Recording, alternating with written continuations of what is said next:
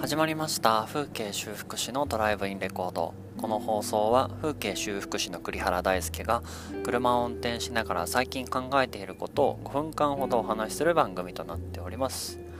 本日は7月5日時刻は夜の7時57分です。皆さん今日もお疲れ様でした。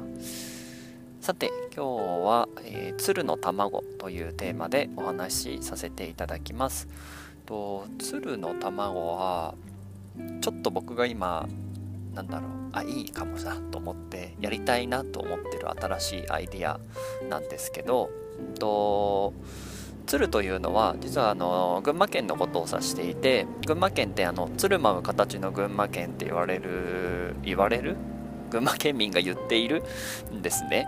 なので、まあ、結構その例えばうんと群馬にあるバスケットボールチームが群馬クレインサンダースっていうクレインが鶴なんですけど、えーと、サンダー君っていうマスコットキャラクターもですね完全に鶴の形をしていたりだとか、まあ、至る所でその鶴をモチーフにした、えーと、県内の PR っていうのがあるんですけれどもなんかその群馬県内でまだまだこうスタートアップな企業さんとか若手の起業家さんたちのコミュニティみたいなのはちょっと難しいというかそれぞれ各地域をレプゼンしてこう頑張っている人たちを僕は知ってるんだけどなんかそういう人たち同士がつながりにくくてうんと各地域内でのコミュニティに、えーと、所属依存してしまっているような気がしてます。まあ、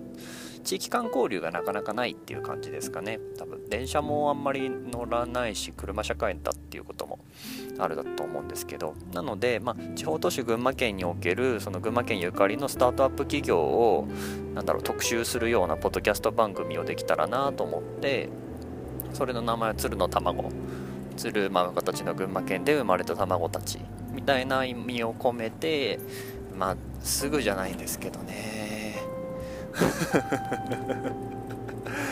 うーんすぐじゃないんですけどまあできたらいいなと思ってるんで、まあ、どっかのタイミングで動き出せればなと思っています。うん。うんと、まあ、すぐ動き出さない理由としては、今まだこのポッドキャスト配信自体も僕も今回が11回目でまだまだ自分が全然慣れていないっていうこともあるし、うん、もっともっとお話し方だったりも自分の放送をねあのー、たまに車で聞いたりしてまだまだだなっていつも反省してる。個人的なそのスキルの問題はあるんですけどやっぱまあそれ以上にうんスケジュールですね純粋に。今手出したら中途半端になるなっていうことが目に見えてるのでやらないっていうだけです。うんと今現在の僕のタスクとしては父の不動産会社の手伝いがあるのでそれをやりつつで古材古道具屋さんの日の目っていうのも自分で、まあ、会社内の事業として立ち上げてやっているのでそこはもう完全1人ですしで10月にえー、っとまあ不動産関係すけど宅建の試験も10月半ばにありますし11月にはあの第1子も誕生しますしでまた秋に、えーと、衆院選挙が出てくると思うのでそしたらまたユースボート前橋っていう僕あの前橋市の若者投票率を少しでも上げようとする、まあ、有志団体なんですけどそれを自分でやっているのでうんちょっと衆院選が忙しくなってくるとそっちのイベント運営だったりいろんな細かなことが出てくるかなと。思ってて、えーと、ユースボート前橋の方もですね基本的には僕1人で、えーと、イベントの時だけ誰かに手伝ってもらうとかなんですけど発信はやっぱり僕になっちゃうので